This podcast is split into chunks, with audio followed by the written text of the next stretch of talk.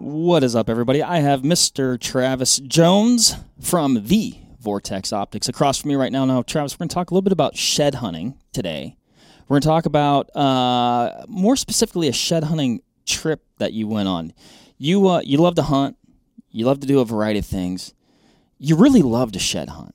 Yes, sir. Yes, it's probably almost my favorite. It really is. Are you one of those people, and I've known a couple that they have at least said this, which it kind of boggles my mind. They're like, I would rather shed hunt than actual hunt.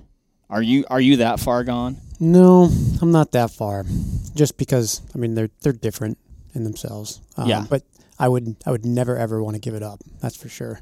Either one, really. But no, it's Where, does it, where is- does it rank in your hierarchy of outdoor activities? Oh gosh, it's it's up there towards the top. that that and elk hunting, those two are just really they're they're back and forth. After this last year, elk hunting is now a little higher, but but I still love shed hunting. Actually, it's a it's a big passion of not only mine but my wife's as well, which makes it real, much more fun um, when it becomes more of a family activity too.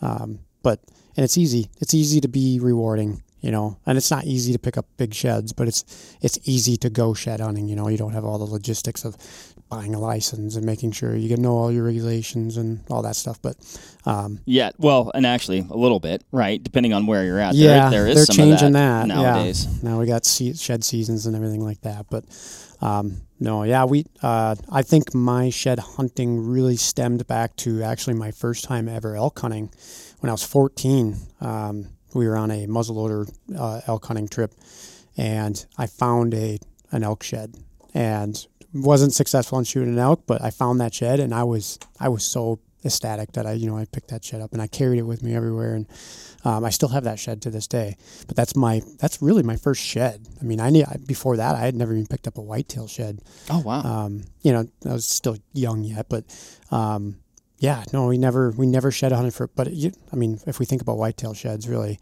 you got about a month. You know, if you're lucky, from you know weeks from the time that they drop them, just because the squirrels eat them up so fast. it, it's crazy. I mean, I'd, I'd say that's somewhat. I'm, I'm sure that happens other places as well, but like I've never lived anywhere where they get ate up so quick. Like you said, you got about a month here. It seems like other places, oh, they can sit out all year, like no problem. Like here, man, like Yeah.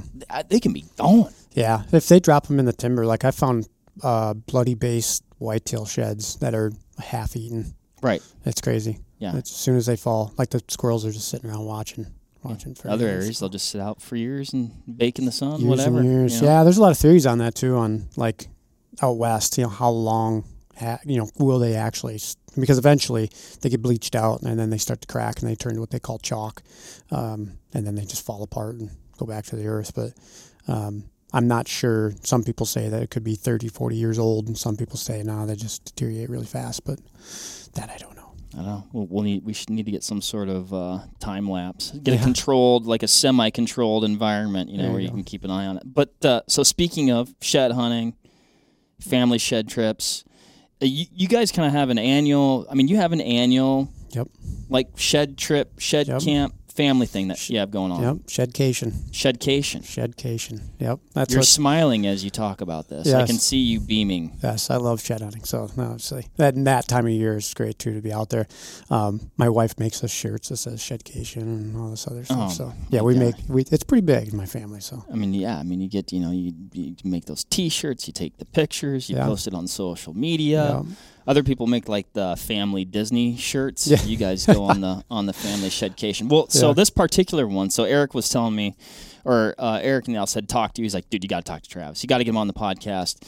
Have him tell you about his like insanely, um, like it sounded awesome, but also like an incredible debacle. it was a lot of ups and downs. It was it was quite the trip. So every year it's usually pretty pretty good. You know, we go out there, we find sheds, we have a good week, we come home. This year, everything Simple, was kind of right? different. Yeah, yeah. This year was different. So um, I have this Chevy Colorado. It's got that little four cylinder Duramax diesel in it. And last year, yeah, last year, my wife had an Idaho tag. Um, we were on our way out there, and a this thing comes up on the dash and tells us that you know it's going to reduce our speed, going to go in limp mode. So we turn around. We're already way past Laramie, and uh, we have to turn around because uh, it was basically limits you to four mile an hour after like 300 miles or something like that, or 100 some miles, whatever it is. So we had a decision to make. Do we just try to keep driving and find a town that has a Chevy dealer, or do we turn around? So we turned around, played safe. About five miles out of Laramie, I could literally see Laramie. The warning went away. It just shut off. Took it to the dealer. They looked at it. They did everything. They put their scanner on it, and they could not find anything. There was no codes. There was no trace of it even happening. They said, "Oh, it was just bad DEF," because there was a DEF warning. Okay. So they gotcha. diesel engines run. Uh, you got to put DEF fluid in them as part of an emissions thing, and it cleans, uh, makes a cleaner flow of exhaust or whatever. But So, um, and you were going to shed hunt an area that you were Elk. planning on hunting, or you're, you're actually going elk going hunting elk hunting. Yep, that was Okay. that was last September. Okay, gotcha. Yep. So it went away. He said it was probably just expired DEF. He said you're good to go. We drive it all the way back. We don't have any issues. We elk hunt on the way home. The DEF uh, warning comes back up again, and I was making sure I was putting good DEF in it. Comes back up again. We don't stop. I asked my wife. I said, "What do we do?" And she's like, "Let's just go. Let's just chance it. It'll go out." So we drive through. It goes out. We're like, "Okay, it's obviously just a faulty sensor." We get all the way home. We go a whole nother year, and the next shed season comes up, and which would be the next the following spring, which is this last spring. And we uh, shed season openers May first out there, so we make our, our trip out there and get there on the first, and uh, we we shed hunt that first week. On the way out, about three quarters of the way out there, the symbol or the, the warning light come back on again. And I'm like, ah, Yeah. what warning light? Nah, it'll go off. Yeah. Well, this old thing, yeah, no big deal. Yeah, so uh, we made it out to there with the time that we had because it didn't come on till later, and uh, it w- wasn't going away. And it got down to like you know 20 miles, and now it still is not going away. And I'm like, oh gosh, I don't know what to do. So I said, let's just plan. It's probably going to go off. I said, we got 20 miles, we'll be good. So that was that was the day before shed opener. And so, and this year I went all out. Like I did so much e scouting, and and there's all these places where I was like, I've never been in there, but I know there's sheds in there and all this other stuff. So we get in there, and uh, the, that morning, drive in there, shut the truck off because it still had not said it was gone, and uh, have a tremendous day. We found I we found three loads of giant antlers literally in the first like I don't know half day or whatever. Um, we filled the, the truck bed actually. I got a picture of all the sheds in the back of the truck and the packs or whatever, but all browns too. All Oh. all brown. Nothing big, but I mean, I did find one seven point, which seven points are really hard to find. So, um, and keep in mind these are OTC units in Colorado, so I mean they're they're not known for giants. So it's really fun to go out there and f- even find any big ones. But um, so we find all these sheds. We have a heck of a day. We're celebrating. We drive home, and I, by the time we get back, it's now limited us to like the four mile an hour part. Now we don't know what to do. You're officially in limp mode. Yes, we're officially in the uh, you can't go anywhere real fast mode. and uh, for those of you who don't know how fa- fast four mile an hour is, try to drive four mile an hour sometime. See how slow it actually is. But it feels like Optimal you're for barely- picking up some road sheds, though. You know, just really slow roll. really you know. close to town. Yes. So we call. What happened is we find out the issue. The issue is a. Uh, it's called a NOx sensor. So the NOx sensor, um, it's in part of the emission system. It's mon- monitoring the exhaust flow, making sure that it's up to snuff. When that sensor gets faulty, it does exactly what we've been experiencing. And me not digging deeper into it, the first time it happened, obviously bit me in the butt here because it finally went out. Went out. And the only way you can get that to go back is to, you know, put a, a new sensor in there and, and then have a, a dealer reflash it um, or do a force regen. And you got to do some other stuff too. But um, so with that, we're like, oh, no big deal. We'll get the part. Um, Angie's parents, so my, my in laws, come out with us and they watch Isabel's on the when we go out shed hunting. So that's really, really nice. We stay in a, a big cabin, uh, make a really good vacation out of it. But so they said that we still had their vehicle. So we had a way, a means Okay, of gotcha, transportation to get to town. Um, the we found out that the part is on a national back order, and with no ETA, and which we know about in this even in the optics industry. There's some parts you just can't get, you know, in this day and age with this everything that's going on. Um, so, so we basically were just like, so what do we do? Well, we can put a um, basically they said like a national search on it where they just start checking every place possible Mhm.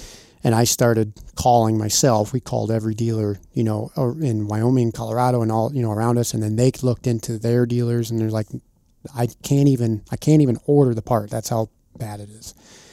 And we got that from multiple people, and we're like, well, okay, well, and there's we, so we we're friends with a local out there that lives in the area. He has a buddy who has a Colorado or a Canyon, which is this GMC's version of the Colorado with the with the Duramax in it. That's sitting at the dealership still, and this is about a year because it needs that NOx sensor part. So Oh my gosh. basically we're stuck in a really bad place to where now we don't have a truck we have a utv on a trailer and all of our stuff uh, me m- myself my wife uh, uh, buddy of ours connor and our daughter and then um, all of our stuff and then her parents just have like a it's a Acura arcade. I mean, a really like a seventy thousand dollar Acura, like a really nice little SUV thing, um, crossover thing. But so we don't know what to do.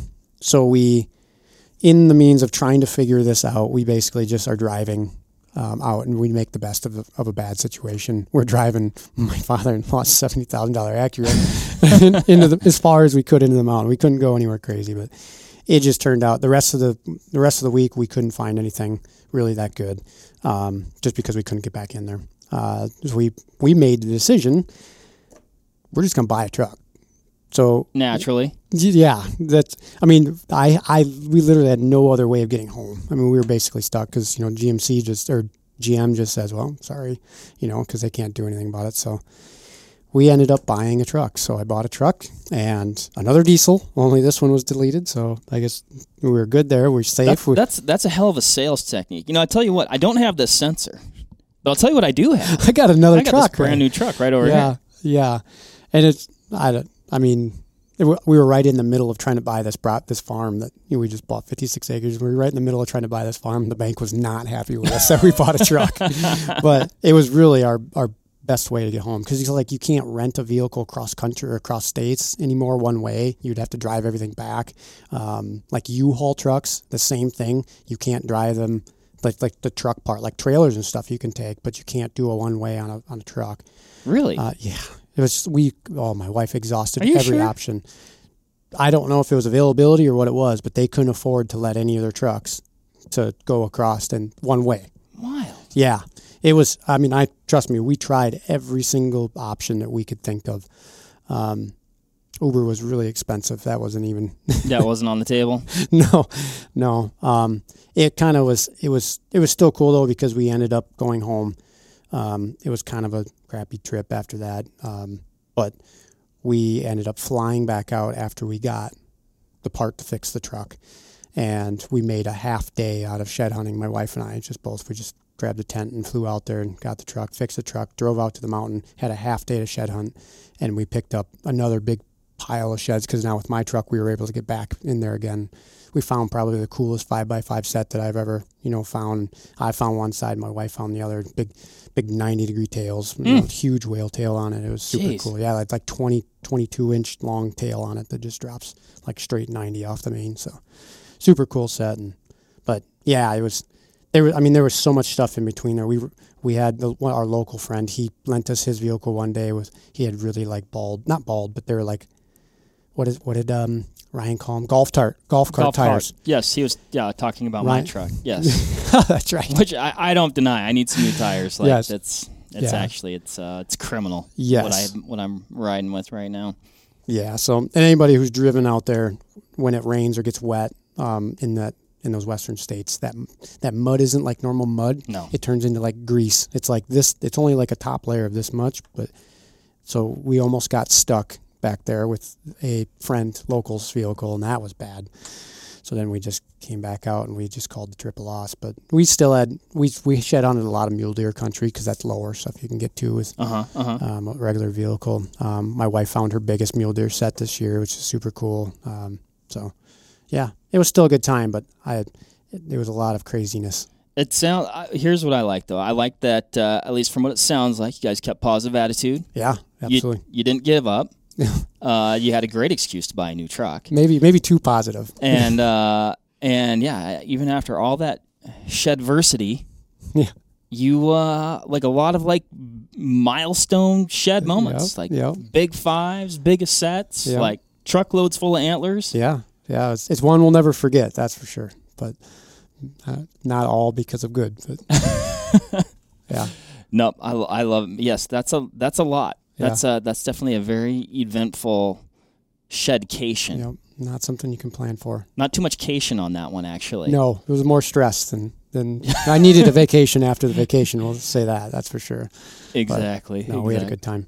So I love it. Too funny. Well, hopefully this shed season yeah, is very different. Not different from truckloads of sheds, but just having a truck that works. And Yes. you guys have a nice little uh, shedcation. Maybe throw in a few umbrella drinks in the process, and uh, pick up a bunch of horns. So, uh, no, I appreciate it, Travis. Thanks everybody for listening. absolutely. If you like this story, I like this story. It's a good story, Travis. Yeah. I think uh, some some highs and lows. If you liked it, let us know. If you want to hear more hunt stories, shed stories, whatever stories, let us know that as well. And uh, yeah, good luck shedding on everyone. Shed Yeah. hunting out there, everybody, and hunting and shooting and whatever you like to do in the outdoors. Absolutely. Enjoy it. We'll catch you on the next one.